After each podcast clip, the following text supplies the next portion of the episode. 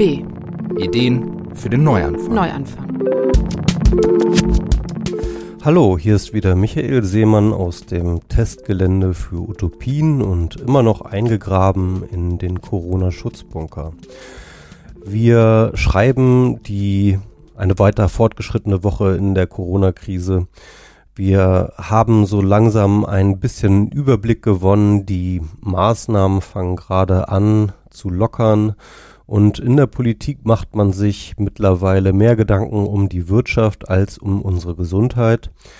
Äh, da geht es dann natürlich darum, die Wirtschaft zu retten, die ganz ohne Frage gerade am Abgrund steht. Äh, manche Leute sprechen von der größten Wirtschaftskrise des Jahrhunderts.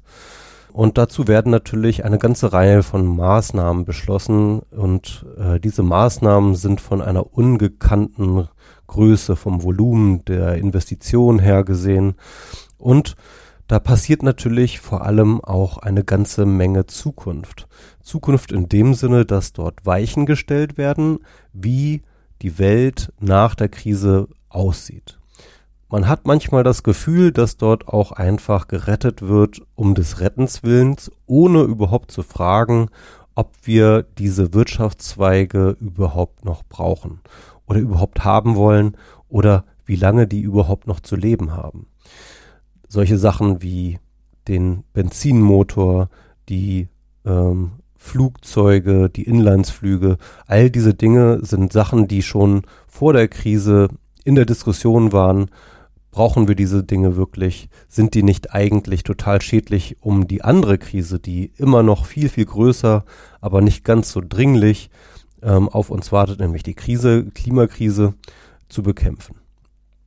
Da das jetzt gerade so ein bisschen der wasserscheidende Moment ist, in dem so viel Zukunft passiert, müssen auch wir als Utopie-Podcast mal aus unserem Elfenbeinturm der Utopien hinabsteigen hinunter in die Alltagspolitik, äh, in die Tagespolitik und äh, uns damit befassen, was jetzt gerade passiert. Denn die Utopie wird jetzt geboren.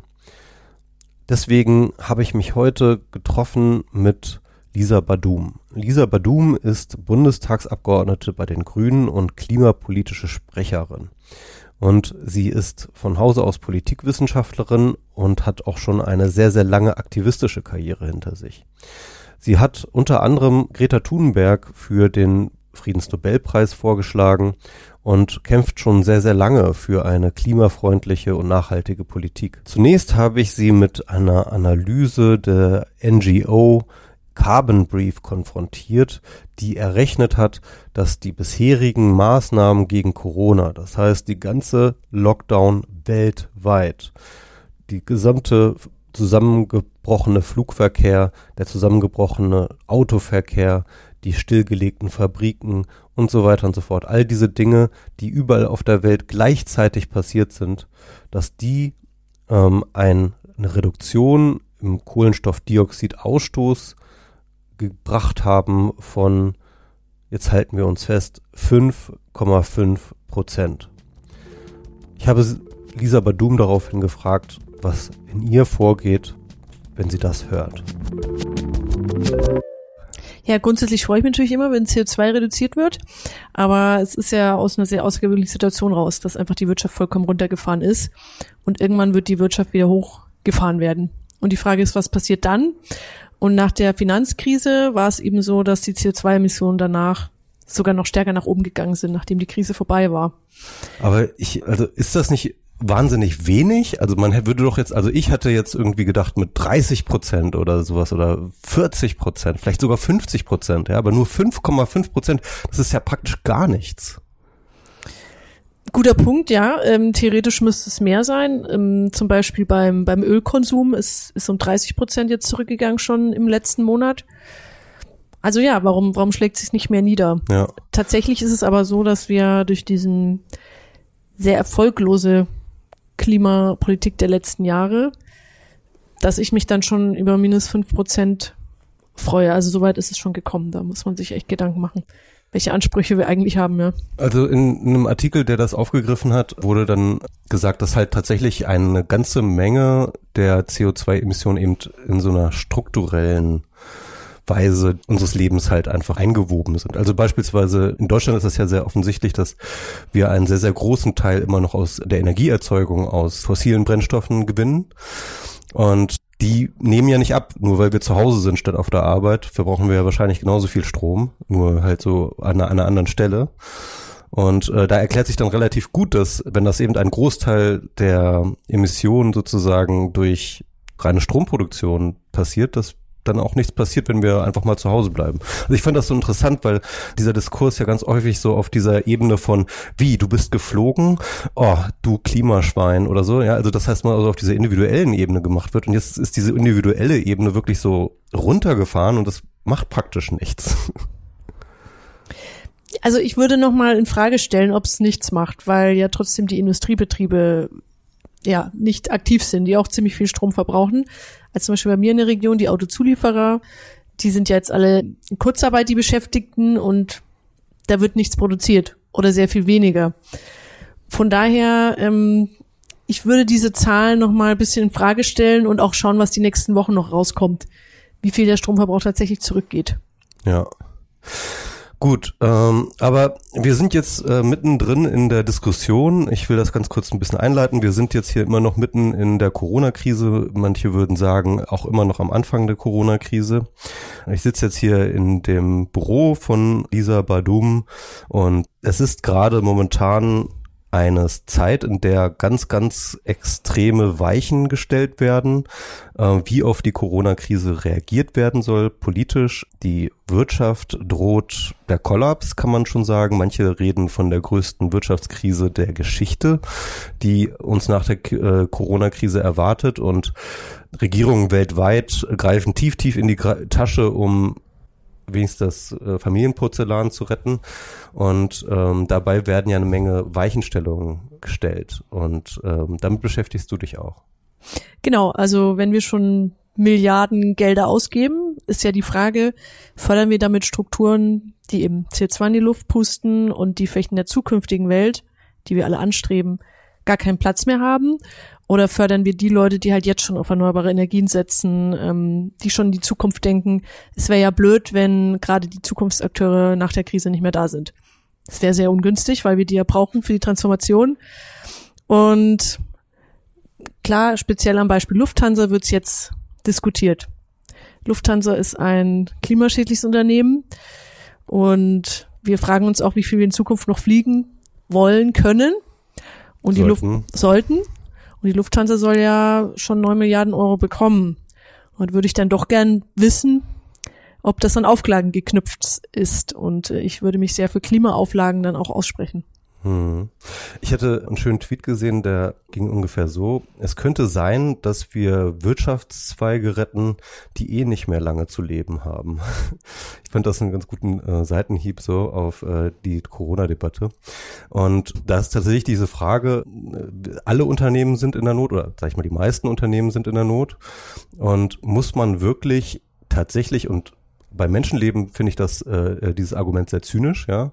Aber bei Wirtschaftsunternehmen eben nicht. Also muss man da wirklich jetzt nochmal Geld reinwerfen in Unternehmen, die von denen wir eigentlich schon längst beschlossen haben, dass sie keine Zukunft haben sollten, ja, weil sie eben klimaschädlich sind. Aber das sind jetzt eigentlich genau die Debatten, die jetzt geführt werden. Also grundsätzlich würde ich mal sagen, nein. Aber sorry, es ist Politikersprech, aber der Teufel steckt dann im Detail, weil natürlich, wenn wir jetzt die Lufthansa anschauen, langfristig äh, wollen wir weniger fliegen äh, und vielleicht sogar irgendwann gar nicht mehr fliegen oder nur noch mit grünem Kerosin fliegen. Aber das, äh, gibt es grünes Kerosin? Ja, das gibt's noch nicht so richtig viel in großen Mengen. Und äh, es ist auch die Diskussion, ob Flugzeuge mit Strom, also mit Akkus ähm, fliegen können, aber das werden dann halt nur Kurzstrecken sein. Also auf Langstrecken werden. Kurzstrecken brauchen wir eh nicht. Also die, die wollen wir eigentlich Kurzstrecken wollen wir eh nicht. Und ähm, also das steckt alles noch sehr, sehr in den Kinderschuhen. Ganz anders jetzt zum Beispiel beim Auto, wo wir die Alternative schon vor Augen haben. Das Elektroauto oder für einige das Wasserstoffauto ist beim Fliegen, ähm, ja, dass jetzt übermorgen dieser grüne Treibstoff in großen Mengen verfügbar ist. Es ist halt nicht realistisch. So, und auf der anderen Seite haben wir natürlich die Beschäftigten bei der Lufthansa. Ähm, wir haben auch Politiker, die sagen, wir brauchen eine nationale Fluggesellschaft, weil sonst übernimmt, äh, übernehmen ausländische, ausländische Fluggesellschaften alles und unsere nationale Fluggesellschaft, die könnten wir zumindest transformieren in eine grüne Zukunft und begleiten. Ja, das ist halt eine schwierige Debatte und ich würde es für mich so lösen, ähm, ja, Hilfsgelder ja, aber müssen halt an Bedingungen geknüpft sein. Und alle Unternehmen, die noch in Steueroasen Geld anlegen, die jetzt Boni ausschütten oder sich überhaupt keinen Plan haben, wie sie in Zukunft Klimaschutz machen, denen würde ich halt dann auch kein Geld geben. Aber was für konkrete, jetzt mal konkret auf Klima bezogen, welche Auflagen wären das denn? Also bei der Lufthansa könnte man zum Beispiel sagen, auf den Strecken, wo die Lufthansa fliegt und die Deutsche Bahn fährt, und beides sind dann Unternehmen in Staatshand oder in Teilen in Staatshand, dann sollten die sich nicht gegenseitig Konkurrenz machen. So, dann sollte Lufthansa diese Strecken, auf diesen Strecken einfach nicht mehr fliegen. Dann weiteres Thema, grünes Kerosin zumindest mal die Entwicklung angehen. In Frankreich gibt es die Auflage an die Air France, dass sie bis 2025 ähm, zwei Prozent ihres Treibstoffs halt grün machen müssen. Super wenig, wenn man sich so anschaut. Zwei Prozent, eigentlich ein Witz. Vielleicht können wir auch mehr schaffen, aber warum machen wir es nicht wie in Frankreich, dass wir da eine Vorgabe machen? Äh, man könnte insgesamt noch sagen, Treibstoff effizienter fliegen, also auch mit den alten fossilen, äh, mit dem Kerosin, dass da halt weniger eingesetzt wird, äh, dass die Maschinen weiterentwickelt werden das sind alles so Ansatzpunkte. Es haut mich nicht so richtig um, aber ähm, es sind auf jeden Fall Ansatzpunkte ähm, und anstatt zu sagen, wir können bei der Lufthansa, bei der Luftfahrt gar nichts machen, würde ich in die Richtung mal gehen. Ach ja, ein weiterer Punkt, ähm, was jetzt nicht speziell eine Auflage für die Lufthansa ist, sondern eine Auflage für die Bundesregierung, wäre, dass wir sagen, ähm, Kerosinsteuer einführen. Wir können meinetwegen jetzt nochmal die Lufthansa als nationale Fluggesellschaft retten aber die Kerosinsteuer, die Wettbewerbsverzerrung zugunsten der Luftfahrt muss in Zukunft strukturell weg. Und eine Vielfliegerabgabe wäre auch eine Idee. Also äh, statt Boni bekommt man dann sozusagen eine extra extra Rechnung. Genau, also auf jeden Fall diese Vielflieger-Prämien, ja. die müssen auf jeden Fall weg. Und vielleicht dann auch noch ein Aufschlag erst recht, wenn man viel fliegt. Ich denke mir auch manchmal, äh, wozu brauchen wir überhaupt Inlandsflüge? Ähm, also das sind ja alles Strecken, die kann man mit der Bahn hinfahren und ich bin alle diese Strecken schon gefahren und ich weiß, wovon ich rede. Manchmal dauert das ein bisschen, da muss man sich ein bisschen Zeit mitnehmen und dann kann man im Zug ja auch ganz gut arbeiten. Also ich finde, das ist total zumutbar, Inlandsflüge einfach komplett zu streichen. Inlandsflüge braucht kein Mensch. Es gibt die ein oder andere Strecke, wo es halt noch besser ausgebaut werden muss. Und klar, da muss man halt die Bahn dann in Stande versetzen, dass, dass die Strecken gut befahrbar sind. Worüber wir ja reden, ist ja eigentlich, dass die Bundesregierung ganz, ganz viel Geld in die Hand nehmen möchte, um ähm, die Wirtschaft nach der Corona-Krise oder vielleicht sogar schon während der Corona-Krise irgendwie wieder zu stimulieren, wieder anzukurbeln, bestimmte Industriezweige zu retten oder über die Krise zu tragen. Also solche Dinge, über die Dinge reden wir. Also das heißt, eigentlich reden wir ja über einen Green New Deal oder ein, ein, sag ich mal, New Deal, ja, also das, was in den USA in den Ende 20er, Anfang 30er Jahre gemacht wurde, nämlich ähm, ganz, ganz viel Geld in die Hand zu nehmen, um dann Konjunkturmaßnahmen durch in, große staatliche Investitionen in die äh, loszutreten. Und es gibt ja jetzt schon seit 2008 ungefähr diese Diskussion darum, dass man so etwas Ähnliches machen müsste, als Green New Deal. Also tatsächlich völlig natürlich unabhängig von der Corona-Krise wurde da darüber geredet, dass eben äh, Konjunkturmaßnahmen in Verbindung mit einer Transformation hin zu grünen Technologien, grüner Energie und so weiter und so fort stattfinden sollte. In den USA war diese Debatte jetzt auch gerade zu den äh, äh, Primaries, zu den äh, Vorpräsidentschaftswahlen sehr, sehr groß. Äh, Bernie Sanders war ein großer Verfechter von dem Green New Deal. Und äh, jetzt spricht auch die EU, also unsere Kommissionspräsidentin von der Leyen, äh, vom European Green New Deal. Und ja, und jetzt mit Corona scheint es doch eigentlich jetzt ganz klar zu sein. Also wir brauchen einen New Deal und der müsste doch einfach nur grün sein, oder?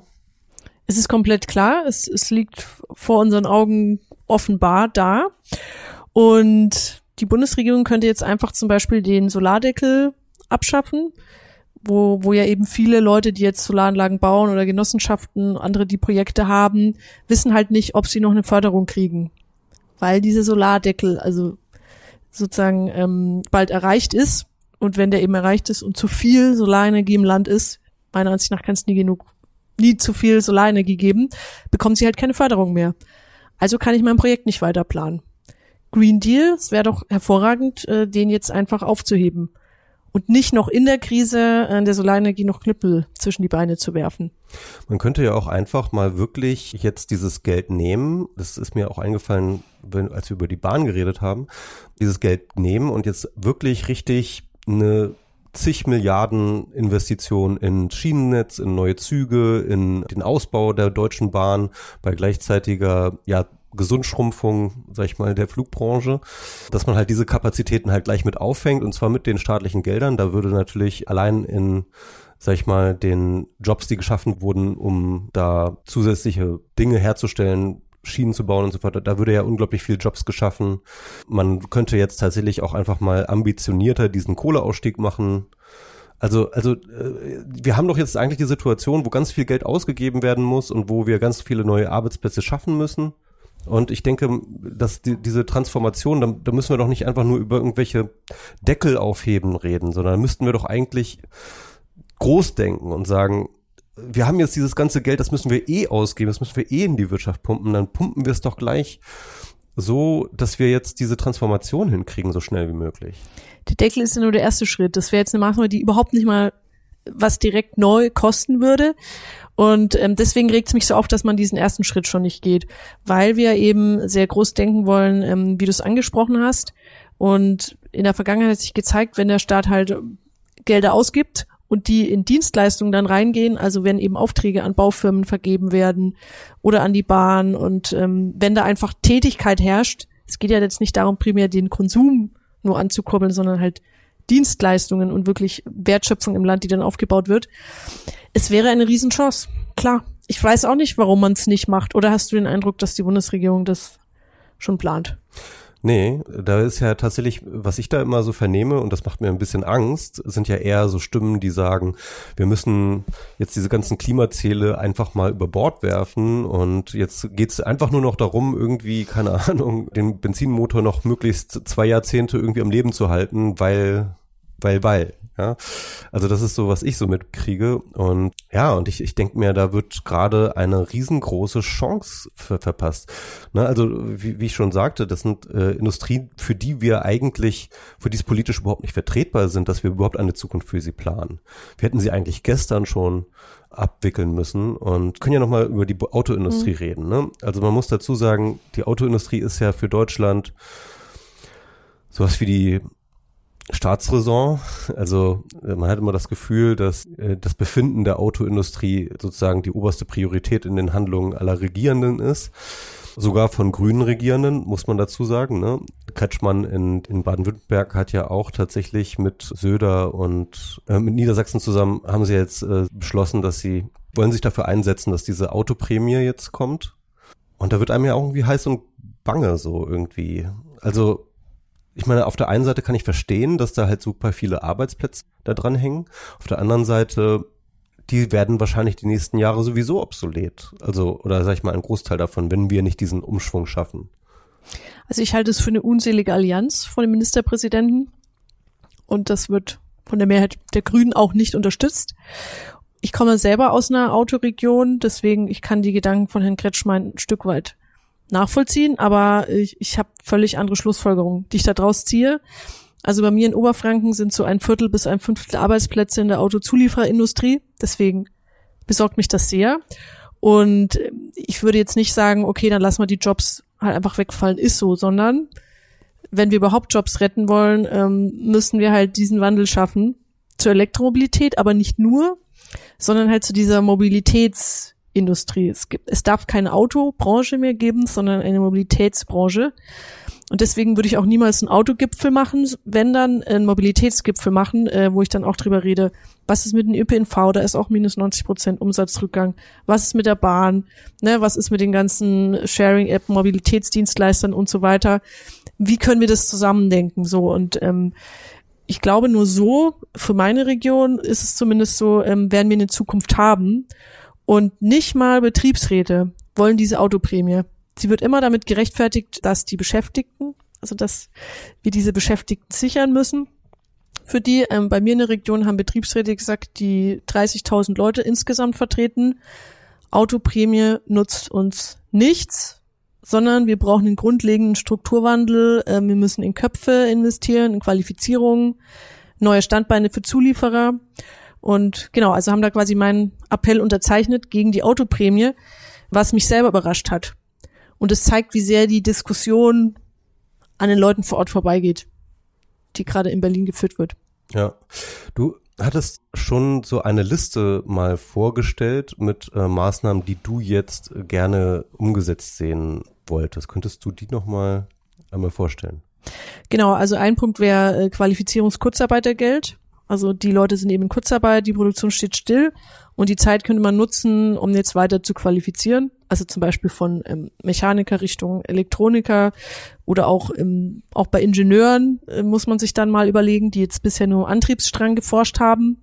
Ne, wo, wo können die hingehen?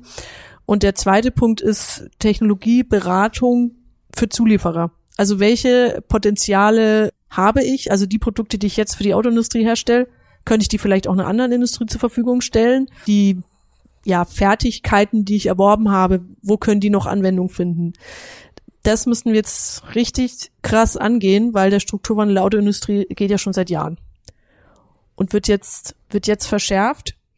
Und die sogar, muss ich jetzt mal das Wirtschaftsministerium nicht loben, aber zumindest sie hatten den Gedanken. Sie haben Transformationsdialoge Automobilindustrie aufgesetzt im Januar von Herrn Altmaier.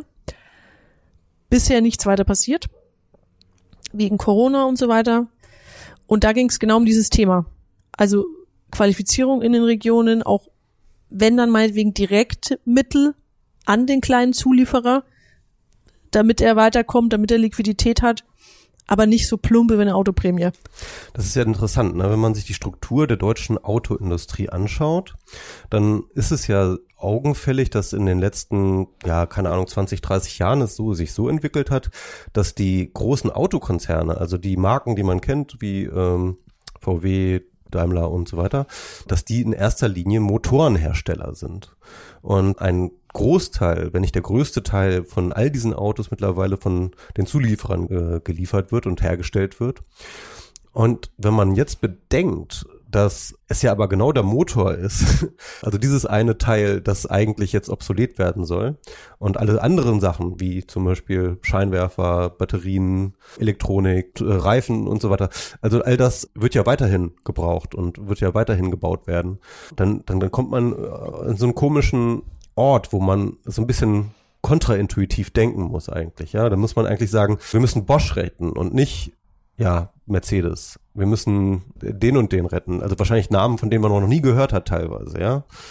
Die müssen wir retten und nicht die großen Namen. Aber wahrscheinlich ist das in der Debatte gar nicht so gut abbildbar, weil natürlich sich alle fragen, was ist mit Mercedes, was ist mit VW, was ist mit BMW. Genau, der VW-Chef ist in Tagesthemen und ne, kleiner Zulieferer, zum Beispiel bei mir vor Ort, oder was heißt klein, aber der Standort vor Ort ist klein. Kenner Metal zum Beispiel, sehe ich jetzt nicht, dass die in den Medien vertreten sind.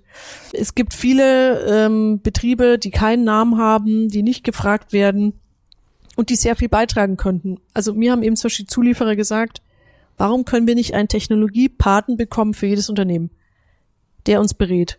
Die haben ganz viele Vorschläge eingebracht, zum Beispiel bei mir in der Region, wo die, die GroKo nicht aufgenommen hat. Und auf Bundesebene werden die überhaupt nicht gehört also Frau Merkel sollte echt die Leute mit Know-how befragen. Nichts mhm. gegen den VW-Chef. Nee.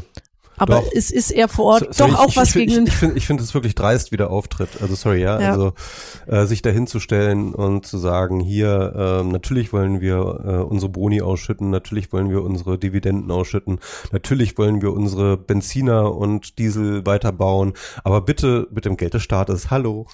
Ach ja, und äh, vergesst das mal, dass wir euch alle betrogen haben mit unserem Dieselskandal. Also ich verstehe es nicht. Also da, da rebelliert auch alles bei mir, also das zu verstehen. Es ist ein Selbstverständnis der Autoindustrie ja. entstanden, das jenseits der Realität ist. Also sie haben einfach die letzten Jahre und Jahrzehnte erlebt, dass sie sich alles erlauben konnten dass sie immer gestützt wurden von der Bundesregierung. Und sie denken, dass es so weitergeht, aber die Stimmung der Bevölkerung hat sich gedreht. Mit industriefreundlichen Grüßen, wie das aus dem Ministerium mal formuliert worden ist. das ist interessant, ne? also das ist ein guter Hinweis. Also sozusagen die Strukturen der der Industrien mal genauer anzuschauen, zu schauen, was wollen wir denn hier eigentlich retten? Wo liegen denn eigentlich die Arbeitsplätze, die auch in Zukunft eine Rolle spielen? Und nicht nur nach den, und sich nicht von den großen Marken und den großen Namen abdenken lassen. Ne? Das ist, glaube ich, ein ganz, ganz wichtiger Hinweis, der in der Debatte so ein bisschen untergeht, weil natürlich auch Journalisten, äh, genauso wie Politiker, halt sich gerne von großen Markennamen äh, beeindrucken lassen, weil das natürlich das ist, was sie auch ihren Lesern und ihren Hörern und so weiter und so fort verkaufen kann. Ne? Genau, und Tesla zum Beispiel war ja groß in den Medien, dass sie in Brandenburg ansiedeln. Ich fand es auch ein super Signal. Ich finde auch Tesla super.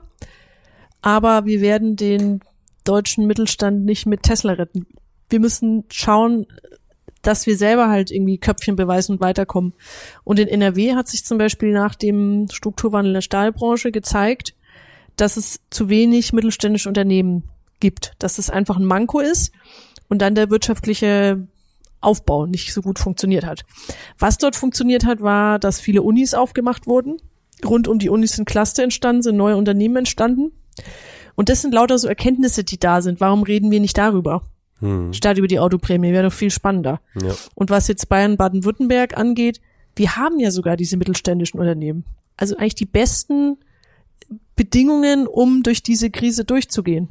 Weil die Leute wahnsinnig ähm, in tausend äh, Bereiche spezialisiert sind. Also zum Beispiel dieser Zulieferer Kenner Metal aus Ebermannstadt, eigentlich amerikanischer Mutterkonzern, aber der Standort bei mir vor Ort, die stellen sowohl Teile her für die Kakaoindustrie, für die Luft- und Raumfahrtindustrie, äh, für die Busindustrie, auch für die Fracking-Industrie, muss ich auch sagen, böse, aber auch ein Teil, und für die Autoindustrie. Also die stellen Schneidwerkzeuge her für die für diese ganzen Bereiche.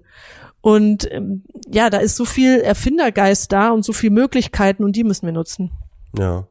Natürlich nicht für die Fracking-Industrie, ja. ähm, aber ja, für die zukunftsfähigen.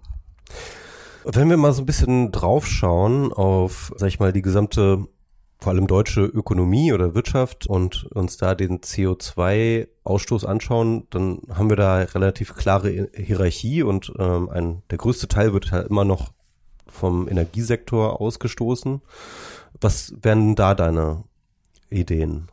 Der Kohleausstieg muss kommen und am besten schneller als gedacht. Und meine Idee wäre, dass wir in diesen Kohleregionen dann auch direkt erneuerbare Energien aufbauen. Also diese ganzen Milliarden Entschädigungen, die ja in die äh, Lausitz und ähm, nach NRW fließen, dass wir die dann auch nutzen, um direkt vor Ort was Erneuerbares aufzubauen. Das kann sogar in den Tagebauen sein. Da gibt's unterschiedliche Meinungen darüber, ob das äh, technisch möglich ist. Aber ähm, es kann auch einfach in der Region sein. Und zum Beispiel RWE könnte sein Betriebsgelände zur Verfügung stellen für einen Windpark. Ja, oder mit Photovoltaik versiegeln. die Photovoltaik versiegelt ja nicht. So. Weil die, weil äh, der Boden unter der Photovoltaikanlage kann man ja weiterhin nutzen. Ach so, stimmt, ja. Und man kann sogar äh, Landwirtschaft ja eh alles, drunter ist alles betreiben. Wüste da drunter. Ist ja, ja. In dem Fall ja, ja. Ja, ja. Okay, also das heißt, äh, würdest du auch sozusagen, das wäre jetzt auch die Chance für den für den Kohleausstieg und zwar nicht nach dem Plan, der momentan ähm, stattfindet, sondern dass man den vorziehen könnte? Muss man auf jeden Fall vorziehen, weil die Hälfte aller Braunkohlekraftwerke sollen ja erst nach 2030 rausgehen. Ja. Das ist ja, ich weiß nicht, wie alt sind wir im Jahr 2030? Also die Fridays for Future Leute, ja, also die sind sehr frustriert, wenn das Ganze erst 2030 äh, rausgeht. Wir müssen eigentlich bis 2030 die wesentlichen Klimaentscheidungen getroffen haben, wenn wir überhaupt noch eine Chance haben wollen, das 1,5 Grad Ziel zu erreichen. Das, das finde ich auch so interessant an dieser jetzigen Situation, weil dieses Konjunkturpaket so oder so wird den wirtschaftspolitischen Pfad vorgeben, den wir jetzt gehen. Und ich kann mir tatsächlich sogar Szenarien vorstellen, wo der Kohleausstieg später kommt, weil jetzt irgendwelche CDU-Politiker sagen, wir müssen jetzt uns verabschieden von allen Klimazielen und wir müssen jetzt einfach gucken, dass wir in das investieren, was einfach da ist und, und, und möglichst dumm investieren. So übersetze ich das einfach. Das ist was, was, was im Englischen würde man sagen, die Stakes sind ziemlich high. Ja? Die, die Fallhöhe ist extrem groß gerade in diesen Entscheidungen. Und, und das zeigt sich jetzt einfach. Also wenn wir jetzt die falschen Entscheidungen treffen, dann werden wir in 20 Jahren immer noch dran knabbern. Und wo, wobei sich eben in der Kohleindustrie ja schon zeigt, dass es nicht mehr rentabel ist. Also gerade als der CO2-Preis und Emissionshandel so um die 28 Euro pro Tonne war, sind einige Kohlekraftwerke schon ins Schwimmen gekommen. Weil überhaupt die Betriebskosten, um die aufrechtzuerhalten, ähm, also haben sich dann kaum ausgeglichen mit den Gewinnen, die sie bekommen haben. Und vor diesem, also wenn man sieht, dass Kohleverstromung sowieso schon nicht mehr viel abwirft und unwirtschaftlich ist, stellt sich die Frage, warum wir die bis 2038 laufen lassen sollen. Und stellt sich auch die Frage, warum so eine hohe Entschädigung gezahlt werden soll. Ja. By the way. Deswegen. Das wäre doch eigentlich jetzt gerade Geld, das wir viel besser investieren ja, könnte oder ist, müsste eigentlich. Das ist sozusagen Leiden, was noch künstlich verlängert wird, was von selbst früher zum Stillstand kommt. Ja, die Kohleindustrie beziehungsweise die Entschädigung für die, also die Entschädigung für die Region für den Kohleausstieg könnten ja jetzt genutzt werden als Wirtschaftshilfen. Ja. Also die sind ja eh schon vereinbart. Ja. 40 Milliarden für die Region. Kommen doch wie gerufen, äh, ja, für die, für die Corona-Krise. Aber dann müssen sie echt sinnvoll investiert werden und in die Region gehen. Die Entschädigung an die Konzerne, da mache ich echt mal ein großes Fragezeichen dran. Weil ihre Meiler eh schon unwirtschaftlich sind. Ja.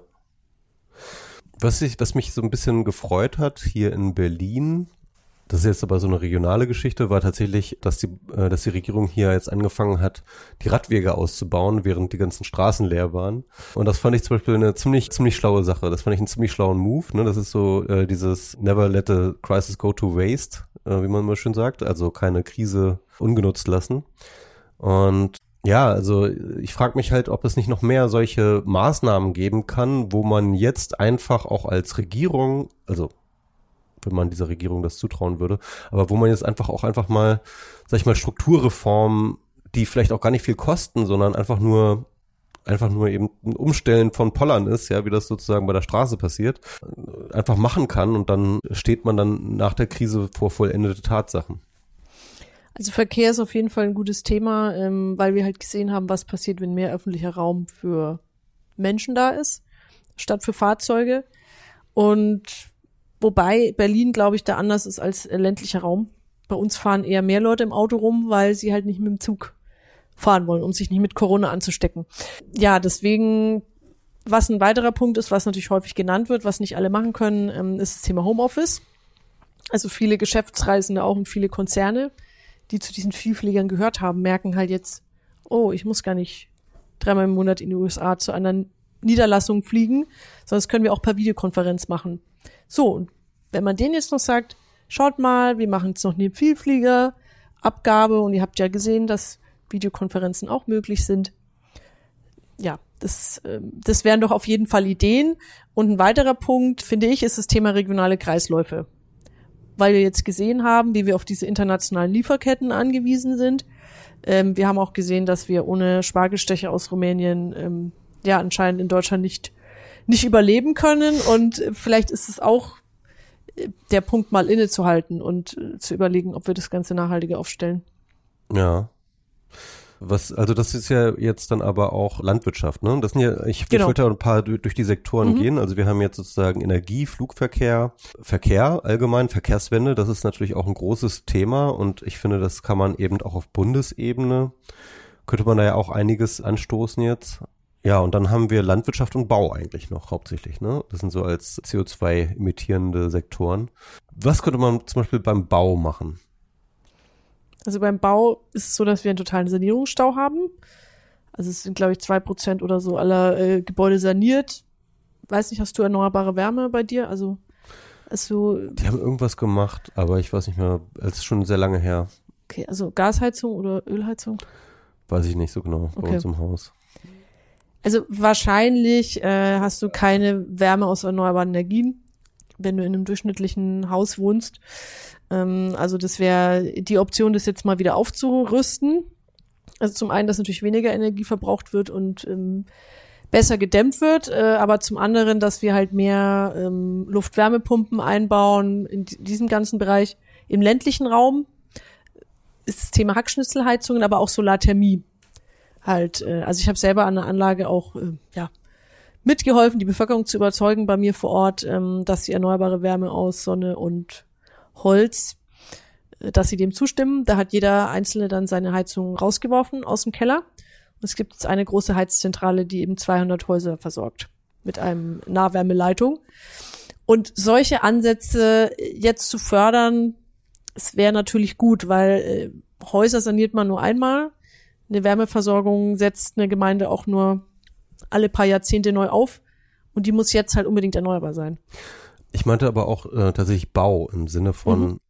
wir brauchen dringend, also man kann jetzt zum Mietendeckel hier in Berlin und äh, den, äh, sag ich mal, der, der Debatte stehen, wie man will, aber alle sind sich eigentlich einig, dass wir mehr Wohnraum brauchen. Wir müssen bauen eigentlich, ja. Man hat das Gefühl, dass das trotzdem kaum vorangeht, dass das schwierig ist, dass es schwierig ist, überhaupt Leute zu finden, irgendwie, die noch bauen, ja. Also Bauträger zu finden, aber auch Bauarbeiter zu finden. Also es ist irgendwie alles schwierig. Gleichzeitig ist ein Großteil der CO2-Ausstoß, äh, den wir auf der Welt haben, wird durch äh, die Herstellung von Beton tatsächlich gemacht. Es gibt wohl auch schon alternative Formen von Beton, die weniger oder kaum CO2 ausstoßen. Im Rahmen eines New Deal, also das heißt in, ein, in eines Investitionsprogramms, äh, neuen Wohnraum zu schaffen, neue Gebäude zu schaffen, wäre ja einerseits gut und dann auf der anderen Seite aber auch die Frage, wie können wir das grün machen? Wir könnten halt so eine Art Vertrag mit der Zementbranche eingehen und sagen, ihr müsst halt CO2 schonendere Maßnahmen ausprobieren. Also zum Beispiel das Thema äh, Carbonbeton. Da also muss man einfach weniger Beton verwenden für dieselbe Masse. Ist halt ein Thema, was immer in der Diskussion ist. Und wenn man sagt, wir fördern solche Ansätze, es kostet im ersten Moment halt mehr. Und wir gehen da auch als Vorleistung in Start und, und unterstützen die Investitionen und ihr müsst euch aber dafür auf den Weg machen. Ist aber ehrlicherweise bei der Betonbranche sehr schwierig, weil normalerweise beim Fertigen von Beton entsteht halt einfach CO2, weil das im Kalk gebunden ist und das ist chemischer Prozess, den ich jetzt nicht so einfach aufhalten kann. Man könnte schauen, ob man dieses CO2 abspeichern kann, also ab aufhängt, aufhängt, ja. aufhängt. Ähm, auch das ziemlich teuer. Aber da könnten wir so eine Art Verträge machen, wie wir es auch beim Erneuerbaren Energiengesetz ja auch so eine Art Sicherheit den Leuten gegeben haben, die investiert haben in erneuerbare Energienanlagen, Investitionssicherheit für die nächsten 20 Jahre. Sowas könnte man auch mit der Betonbranche machen, beispielsweise. Ähm, auch Stahl wird ja verbaut.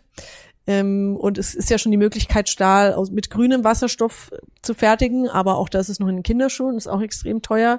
Auch da werden solche Verträge gut. Und der dritte Punkt ist halt Holzbauweise. Hm. Viele reden davon.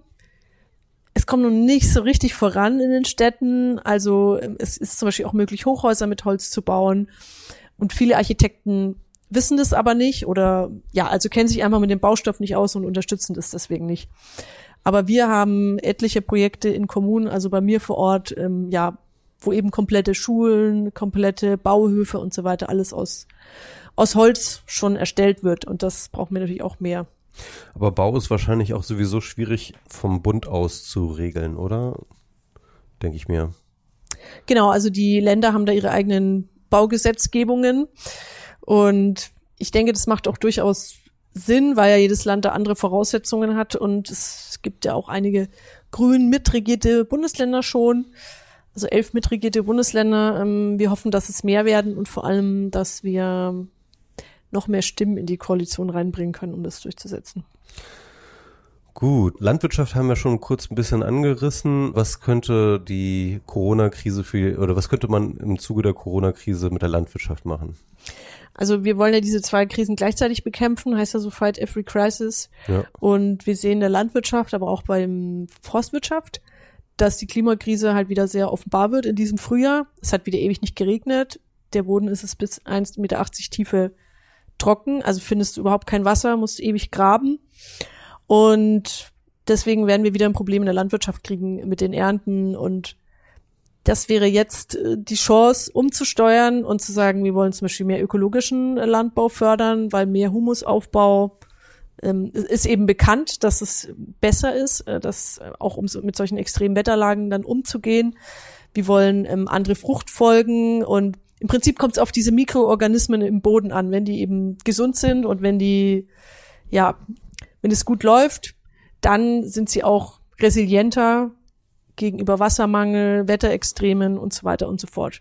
Und die moderne Landwirtschaft geht eben genau in die gegenteilige Richtung. Also mit, mit Dünger, ähm, dem falschen Dünger, Pestiziden und mehr, ähm, ja, entzieht man eigentlich die Mikroorganismen die Energie oder es gibt weniger Mikroorganismen. Und könnte man den Bauern dann sozusagen irgendwie helfen, eine Transition hin zu einer ja, nachhaltigeren Landwirtschaft hinzubekommen? Also man wird wahrscheinlich sowieso, also jetzt, wir haben, die haben ja auch eine Doppelkrise sozusagen, einerseits mit Corona und andererseits aber auch mit ähm, äh, mit dem Wetter. Ne? Also jetzt das dritte oder vierte Jahr in Folge, dass man eine Dürre hat wahrscheinlich, man weiß natürlich nicht, wie das Wetter sich noch entwickelt, aber dann gibt es die Kartoffelkrise, das fand ich, die Pommeskrise habe ich gesehen. Also eine, ein Großteil der Kartoffeln wird ja tatsächlich für Pommes äh, sozusagen vor, vorgeschnitten und die werden ihre Pommes gerade nicht los, weil niemand mehr Pommes kauft, weil die sozusagen in den Innenstädten sozusagen immer in Laufkundschaft verkauft werden, die jetzt alle dicht haben natürlich.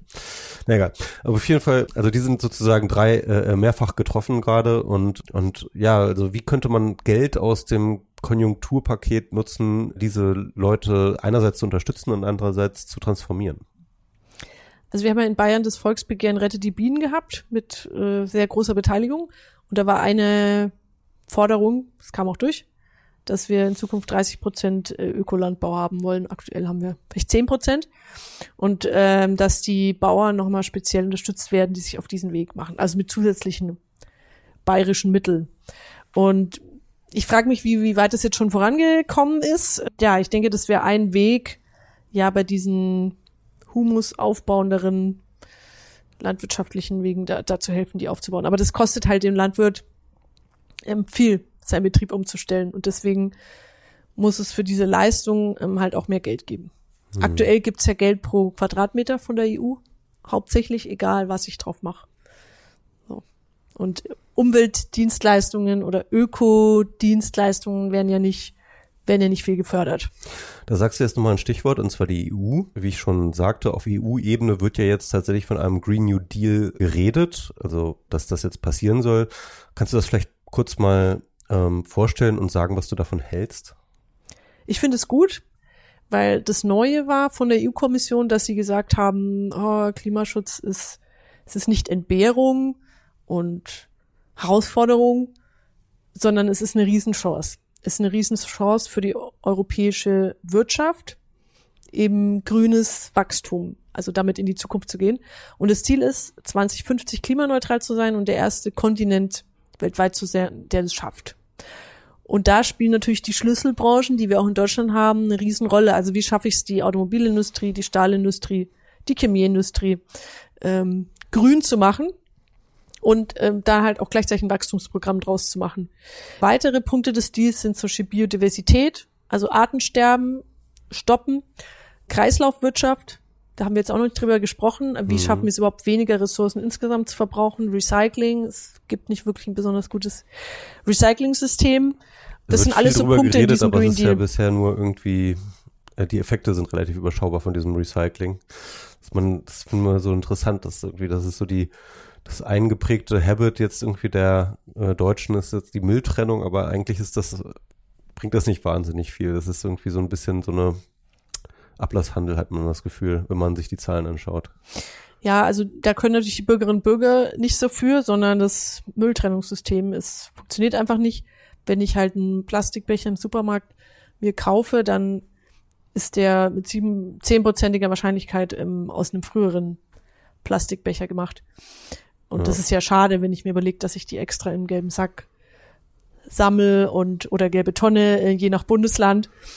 Und es ist halt aber einfach immer noch zu billig, den Müll zu verbrennen. Mhm. Und es ist zu billig, den Müll nicht weiter zu verwenden und aus Erdöl Plastik zu machen.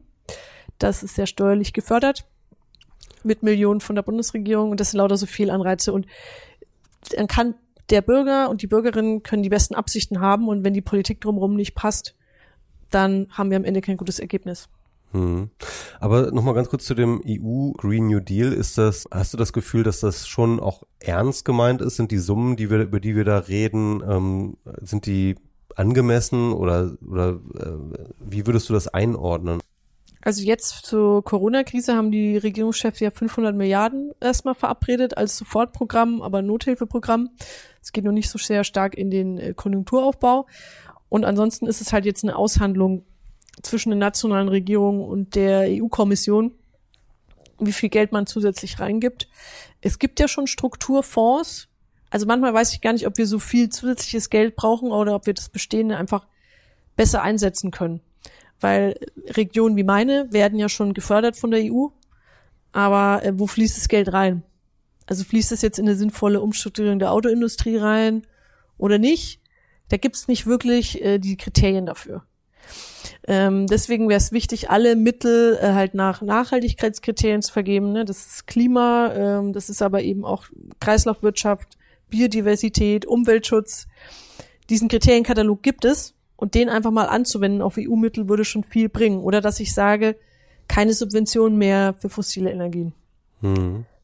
Es sollen keine neuen Gasnetze in der EU gebaut werden, weil wir wollen ja nicht in 20 Jahren über den Erdgasausstieg reden müssen und wie viel Entschädigungen wir den Erdgasbetreibern geben wollen, sondern es gleich richtig machen.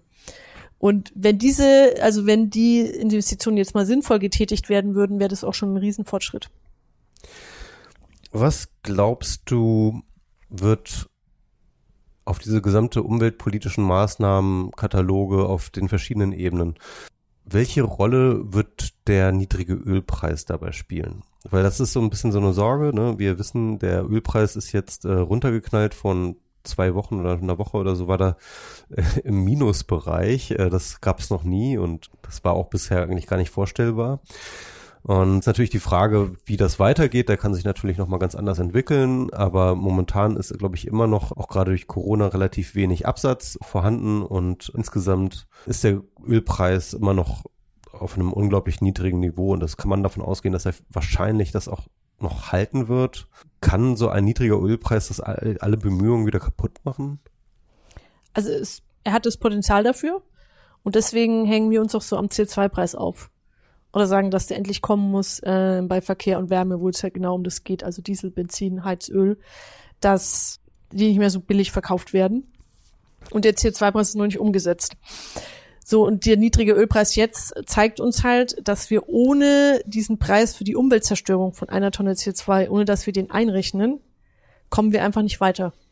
Weil der Weltmarkt ein völlig verzerrtes Bild liefert das Öl ist super billig, obwohl die Umweltschäden jetzt nicht geringer geworden sind, die durch einen Liter Öl entstehen. Also ich fühle mich da sehr ähm, bestätigt und wir brauchen diesen CO2-Preis auf jeden Fall eine wichtige Maßnahme. Hm. Also die eigentliche Hoffnung müsste es eigentlich daran stehen, dass die Corona-Krise lang genug geht, dass die, dass eine ganze Menge von diesen Ölfirmen einfach pleite geht. Wahrscheinlich. Ja, also, also die, die Ölfirmen müssen sich langfristig umorientieren weil äh, der Förderhöhepunkt beim Öl ist eigentlich, es wird bald erreicht sein. Und es gibt auch ein Überangebot an Öl, dadurch, dass äh, die USA da auch so stark eingestiegen sind. Und deswegen ist die Ölindustrie eigentlich, ähm, es ist eigentlich, sie ist in der Krise. Und es ist eine größere Krise als damals in den 70er Jahren mit den Fahrverboten, sondern ist strukturell äh, am Scheideweg. Und die müssen sich neue Sparten suchen, langfristig, oder werden auch Verluste machen. Das ja. ist klar.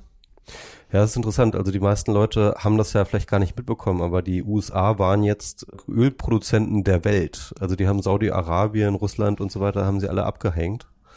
Und das kann man sich ja nicht, das hätte man sich vor ein paar Jahren gar nicht vorstellen können. Ne? Also ja, die haben das Gleichgewicht, was es ein bisschen gab in den Ölstaaten, haben die ordentlich aufgewirbelt. Und jetzt ist es halt die Konkurrenz zwischen Saudi-Arabien und USA. Ja. Hauptsächlich. Und Russland natürlich auch. Und Russland ne? natürlich, ja. ja. Genau, das gibt dann natürlich auch nochmal ganz andere Verwerfungen, geopolitisch und so, ähm, aber da äh, wollen wir jetzt nicht einsteigen. Ähm, ich will ein bisschen noch ins, wir haben jetzt, sag ich mal, sehr, sehr konkret an Maßnahmen geredet, an konkreten Dingen, die man jetzt machen muss und das ist natürlich auch ganz, ganz wichtig, weil jetzt diese Entscheidungen getroffen werden. Auf der anderen Seite mag ich ja eigentlich in diesem Podcast immer so, so ein bisschen diesen größeren Blick ähm, auf tun und sag ich mal, so, eine, so, so, so ein mehr, mehr grundsätzlichere Fragen zu der Zukunft stellen. Ich hatte jetzt mindestens zwei Sendungen, in denen die Idee des Wachstums, also sozusagen diese kapitalistische Idee des Wachstums an sich in die in Frage gestellt wurde. Äh, einerseits von äh, Maya Göpel, ähm, andererseits von Ben Ropra.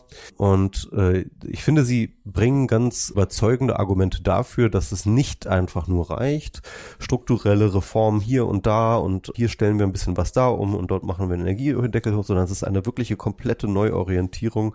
Man kann sagen, dass Kapitalismus braucht oder vielleicht sogar eine Abschaffung des Kapitalismus. Wie stehst du zu dieser Debatte, zu Degrowth und Postgrowth und so weiter? Also gutes Wachstum zu haben und nachhaltiges Wachstum, falls es sowas gibt, das strebe ich auch an. Die große Frage ist, wie sieht es aus? Und da würde mich nochmal interessieren, was deine Gesprächspartner für andere Modelle vorgestellt haben. Das ist eben diese Sache. Ich habe immer das Gefühl, dass in diesem Degrowth-Diskurs sehr, sehr wenig über alternative Modelle gesprochen wird. Also das Konkreteste, was ich so bisher dafür davon gesehen habe, war, obwohl es auch sehr abstrakt ist, dieses äh, von Kate Rawforth, dass dieses Donut-Modell Economy, also diese Idee, dass es sozusagen so einen Korridor gibt, der einerseits beschränkt ist durch sag ich mal, soziale Mindeststandards in der Gesellschaft, ja, und auf der anderen Seite sozusagen ökologische Höchstgrenzen für Energieressourcenverbrauch, also beziehungsweise für, für natürlichen Ressourcenverbrauch geben muss. Also sozusagen, man, man, man stellt sich einen Donut vor, ne, irgendwie in der Mitte ein Loch und außen begrenzt, sozusagen nach außen hin, sozusagen die Grenzen des Wachstums und sozusagen der, des ökonomischen Wachstums nach innen sozusagen auch die Grenze des Nichtwachstums oder die, die Grenze des der, der Mindestwohlstand, kann man sagen, ja, mhm. den man in einer Gesellschaft braucht. Ich fand das eine interessante äh, Sache. Ben Ropra hat dazu noch vorgeschlagen, dass die Produktionsweise vielleicht auch geändert werden muss, weg von der ja, kapitalistischen Produktionsweise im Sinne von äh, profitorientierte Produktionsweise hin zu Peer-to-Peer, -Peer, Common Based Peer Production nennt man das, glaube ich, ja, genau. Also das heißt, dass Leute in einen Produktionsprozess in, auf einer freiwilligen Basis äh, sich einklinken, wie zum Beispiel bei Open Source oder bei äh, der Wikipedia oder so etwas, dass man das sozusagen auf größerem Maßstab in verschiedenen Bereichen etablieren kann und dass das ja auch ein, er nennt das alliiertes Modell sein kann. Also er sagt nicht, dass das automatisch zu Degrowth führt, aber dass es sozusagen kompatibel ist mit Degrowth-Modellen. Also das sind so ein bisschen, ich weiß, das ist alles immer noch sehr, sehr abstrakt, aber im Endeffekt, das sind so, das ist der, das sind die Debatten, die da gerade geführt werden. Mhm. Also ich teile die Analyse, dass wir gerade Ressourcen verbrauchen, die wir nicht haben, für Produkte, die wir nicht brauchen.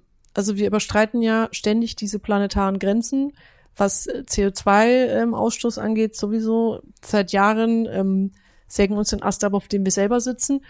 Wir ähm, ja, nutzen eben natürliche Ressourcen viel mehr aus, als dass wir sie, ja, als das nachhaltig ist. Also sie können weniger nachwachsen. Konkretes Beispiel wäre natürlich Bäume. Ne? Wenn ich da zu viel abholze, dann ist es nicht mehr nachhaltig am Ende des Tages. Nachhaltigkeit kommt ja auch aus der Forstwirtschaft.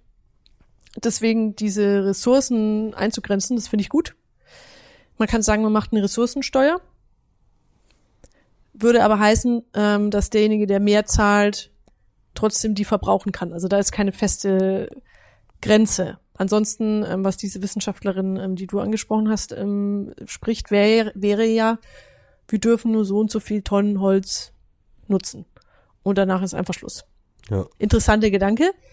Ich weiß noch nicht genau, wie man es politisch umsetzen würde, ähm, aber ich finde es interessant. Und der zweite Punkt, was das Soziale angeht, ist ja tatsächlich so, dass wir sehr viel mehr ähm, Steueraufkommen aus Arbeit haben, also Arbeitsleistung von Leuten und Einkommensteuer, als aus Kapital und Vermögen. Geld, was einfach rumliegt, Aktienanteile. Und da können wir ja schon was drehen. Das ist einfach das Verhältnis ähm, umdrehen ähm, sodass nicht primär die Arbeit besteuert wird, sondern das Vermögen. Ich denke, das würde auch schon was ändern. Ähm, und beim Thema Grundstücke, Bauen, Mieten, du hast es ja vorhin angesprochen, dass wir da in den Großstädten, wir haben nicht genügend Wohnraum. Und ein Problem ist ja, dass ich mir zum Beispiel ein Grundstück kaufen kann und ich habe einfach nur das Grundstück gekauft und mache nichts. Aber der Wert des Grundstücks kann sowas von überdimensional steigen, also völlig unproportional zu ist anderen. Ist er die letzten Jahre ja auch. Ist er ja auch. Also die Wertsteigerung ähm, hat überhaupt keine Grenzen, überhaupt kein Ende. Das ist doch auch unfair gegenüber anderen Leuten. Ich kann zum Beispiel mit Arbeit, ich kann mein Einkommen nicht ins Unendliche steigern, so, ich kann dann nur, bin dann nur begrenzt, außer ich bin Manager. Das wäre dann eher wieder Bereich Vermögen. Und das sind so Ungleichgewichte, an die wir auf jeden Fall ähm, rangehen müssen. Und ähm, nochmal zur Ressourcensteuer zurückzukommen, wir haben insgesamt auch viel zu wenig Einkommen aus Umweltsteuern. Also auf Steuern aus Umweltzerstörung. Und das, also ökologische Steuerreform, wäre das am Ende des Tages umzusetzen, das ist auf jeden Fall überfällig. Hm. Ja, also ich, ich bin da auch so ein bisschen hin und her gerissen, muss ich ganz ehrlich sagen, bei dieser Debatte. Also man, ich vielleicht das so ein bisschen zu grob schlechtig, wie ich das jetzt darstellen würde, aber ich, aber man kann das vielleicht zugespitzt wirklich so als so eine Opposition vielleicht verstehen, als so eine Art Green New Deal ist ja eben auch die Idee, die, die ist ja schon auch an Wachstum gebunden. Also das ist ja schon die Idee, man will mit diesem New Deal des Green New Deal ja schon auch Wachstum erreichen. Man will Einkommen erhöhen, man möchte äh, ja im Endeffekt sozusagen den gesamten Kapitaldurchsatz erhöhen eigentlich, ja. Und das aber eben auf eine grüne Art und Weise und in einer grünen Transformation. Die Degrowth-Bewegung sagt eben, nein, das ist aber falsch, weil jedes Wachstum am Ende sozusagen auch negativ ist für die Ökobilanz. Sie haben so ein bisschen so dieses Modell der Wirtschaft als Metabolismus, ja. Und man hat sozusagen Inputs und Outputs, ja, also und wenn das Ganze wächst, dann wird es auf jeden Fall mehr Ressourcen verbrauchen. Und eins der Kernargumente davon ist der Rebound-Effekt. Das heißt also immer dann, wenn wir Maßnahmen zum Beispiel technologische Maßnahmen installiert bekommen, die beispielsweise Energiedämmung in Häusern machen oder dass Autos Motoren bauen, die weniger Benzin verbrauchen etc., dass wir dann immer diesen Rebound-Effekt haben, der sich dann darin äußert, dass dann die Autos dann plötzlich einfach größer werden. Ne? Also wir sehen jetzt diese SUV-Schwämme der letzten äh, paar Jahre, die jetzt auch ein Resultat davon sind, dass äh, die Toren sparsamer geworden sind oder effizienter geworden sind. Bei den äh, in dem Verbrauch der Energie in Haushalten können wir das sehen, dass nicht weniger verbraucht wird, sie wird nur, sie verlagert sich dann nur. Ne? Oh, die Stromrechnung ist ja gar nicht so groß. Ah ja, weil wir so schon dämmen, dann kann ich ja das Licht immer anlassen. Ja, also so so ein bisschen so diese Argumentation.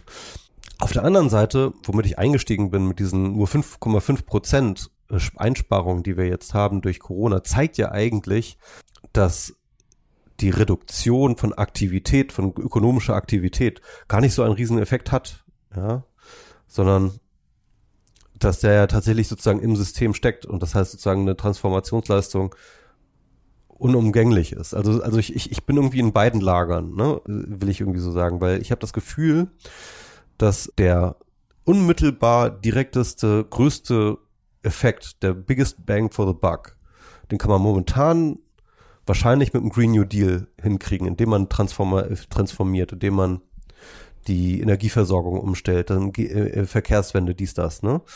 Aber langfristig, wahrscheinlich, brauchen wir schon so ein, wenn nicht ein ein Nichtwachstum müssten wir vielleicht schon zumindest ein bewusstes Wachstum. Es gab dieses ähm, die, dieses Manifest von den von den niederländischen Wissenschaftlern, die jetzt in der Corona-Krise gefordert haben von der Regierung, dass halt bestimmte Sachen eingefordert wird. Und eine der Forderungen, die sie dabei hatten, war ähm, sektorspezifische Bruttoinlandsprodukte zu, äh, zu haben. Ne? Das Problem ist ja immer äh, jegliche Form von Wachstum, die wir immer über die wir reden, ist ja immer sozusagen dieses Bruttoinlandsprodukt.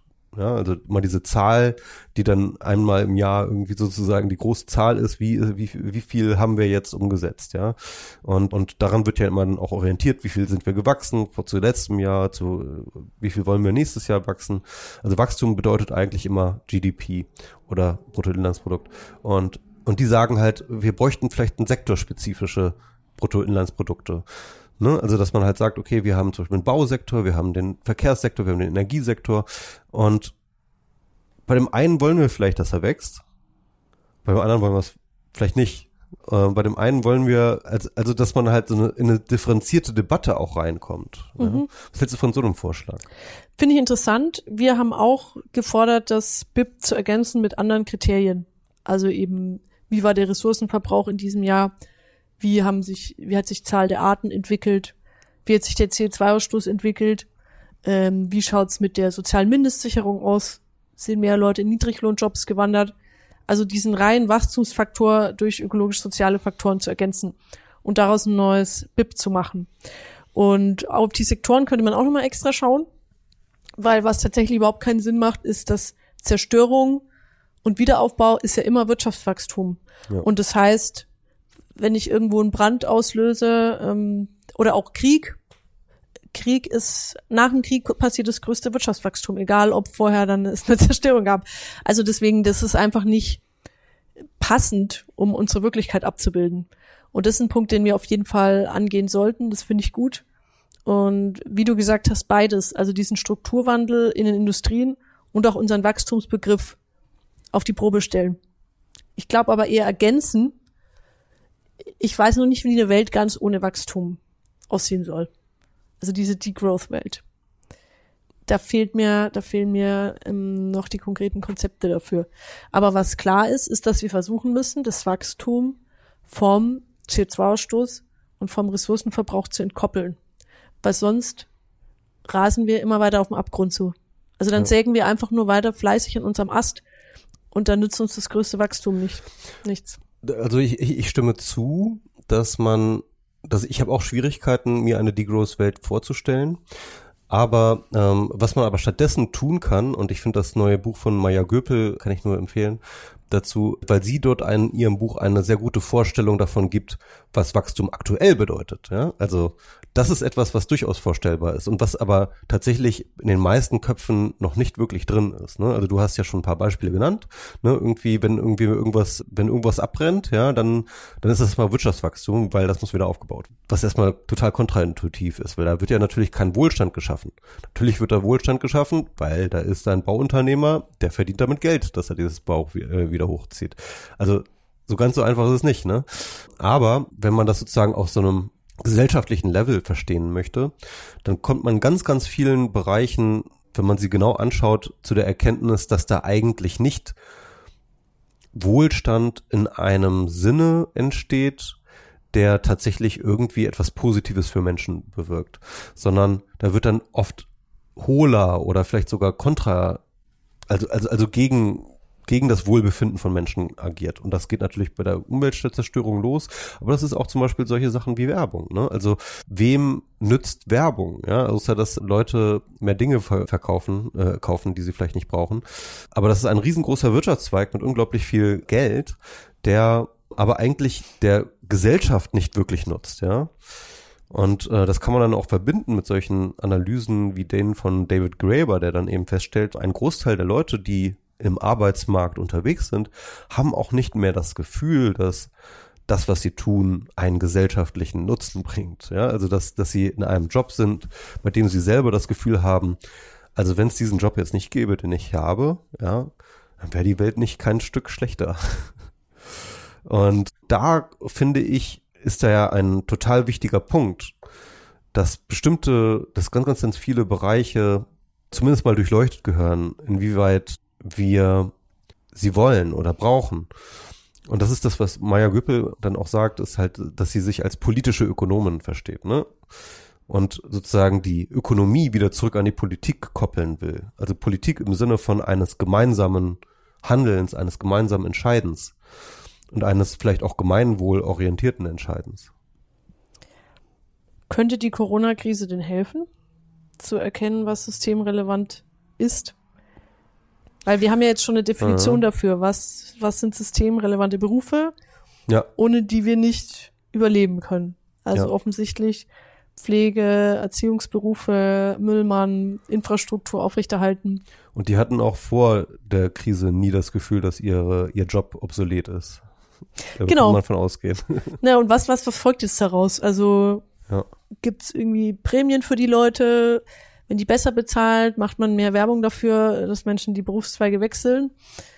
So, ähm, ich finde auch, ist jetzt aber ein komplett anderes Thema, ähm, zum Beispiel Prostitution war ja auch stillgestanden oder tut's immer noch, weil Prostitution mit 1,5 Meter Abstand ist ein bisschen schwierig. Schwierig, ja. Ähm, Wäre für mich auch ehrlich gesagt der, die Möglichkeit mal so nachzudenken, ne, brauchen wir diesen Zweig? Also ist Prostitution systemrelevant für uns alle? Oder ähm, machen wir jetzt gerade mehr Aussteigerberatung für Frauen, die vielleicht in diesen Wochen nochmal so merken, ich möchte diesen Job nicht machen. Aber haben die denn andere Optionen? Wird denen was angeboten?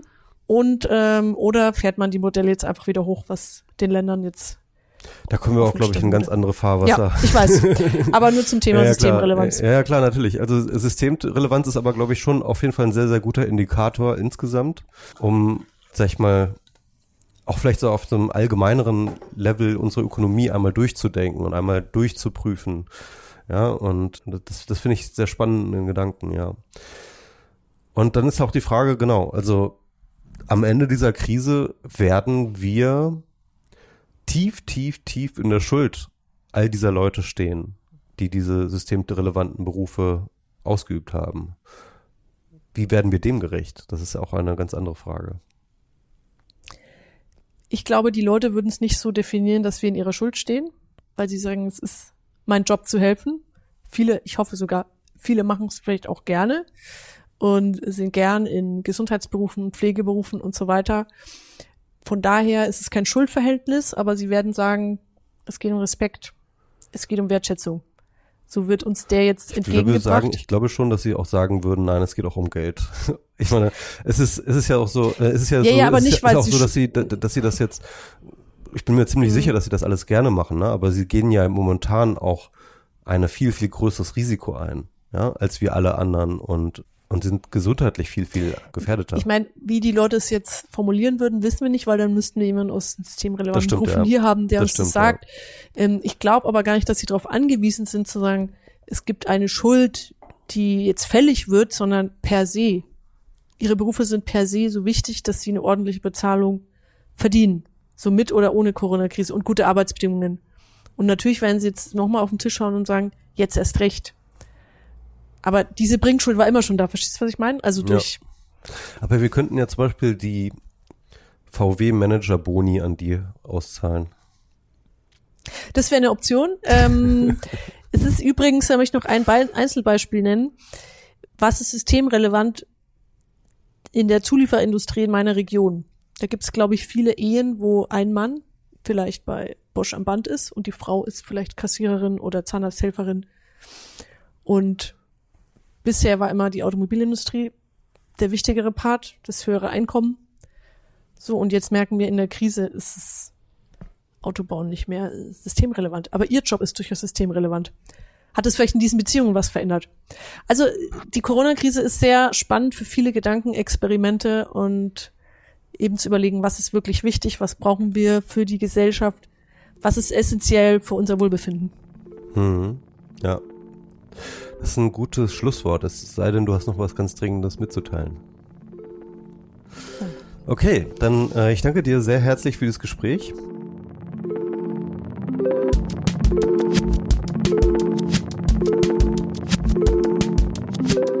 Das war meine Folge mit Lisa Badum. Ich hoffe, es hat euch mal wieder gefallen. Wir haben hoffentlich bald mehr Klarheit darüber, in welche Richtung dieses Klimapaket gehen wird. Und anders als bei den anderen Folgen würde ich euch empfehlen, in dieser Zeit sehr, sehr wachsam zu sein und auch sehr, sehr aktiv zu sein. Seid lautstark und meldet euch und mischt euch ein, denn jetzt wird Zukunft geschrieben, jetzt werden Utopien möglich und umgesetzbar ähm, oder zumindest im Ansatz. Und wenn wir jetzt nicht ganz, ganz, ganz stark dabei sind, dann verspielen wir eine ganz, ganz große Chance auf eine klimapolitisch sinnvolle Zukunft. Deswegen kann ich alle nur ermuntern, äh, sich in den Diskurs einzubringen und möglichst vielleicht äh, direkt eure Bundestagsabgeordneten, die vielleicht nicht Lisa Badum sind, zu erreichen, zu kontaktieren und ihnen ins Gewissen zu reden. Ähm, das war's von mir. Und äh, für diesen Podcast ähm, kommt doch auf club.4000herz.de und werdet Mitglied und äh, schreibt uns an planetb.4000herz.de oder kommt auf unsere Webseite zum Kommentieren zum Beispiel planetb.4000herz.de.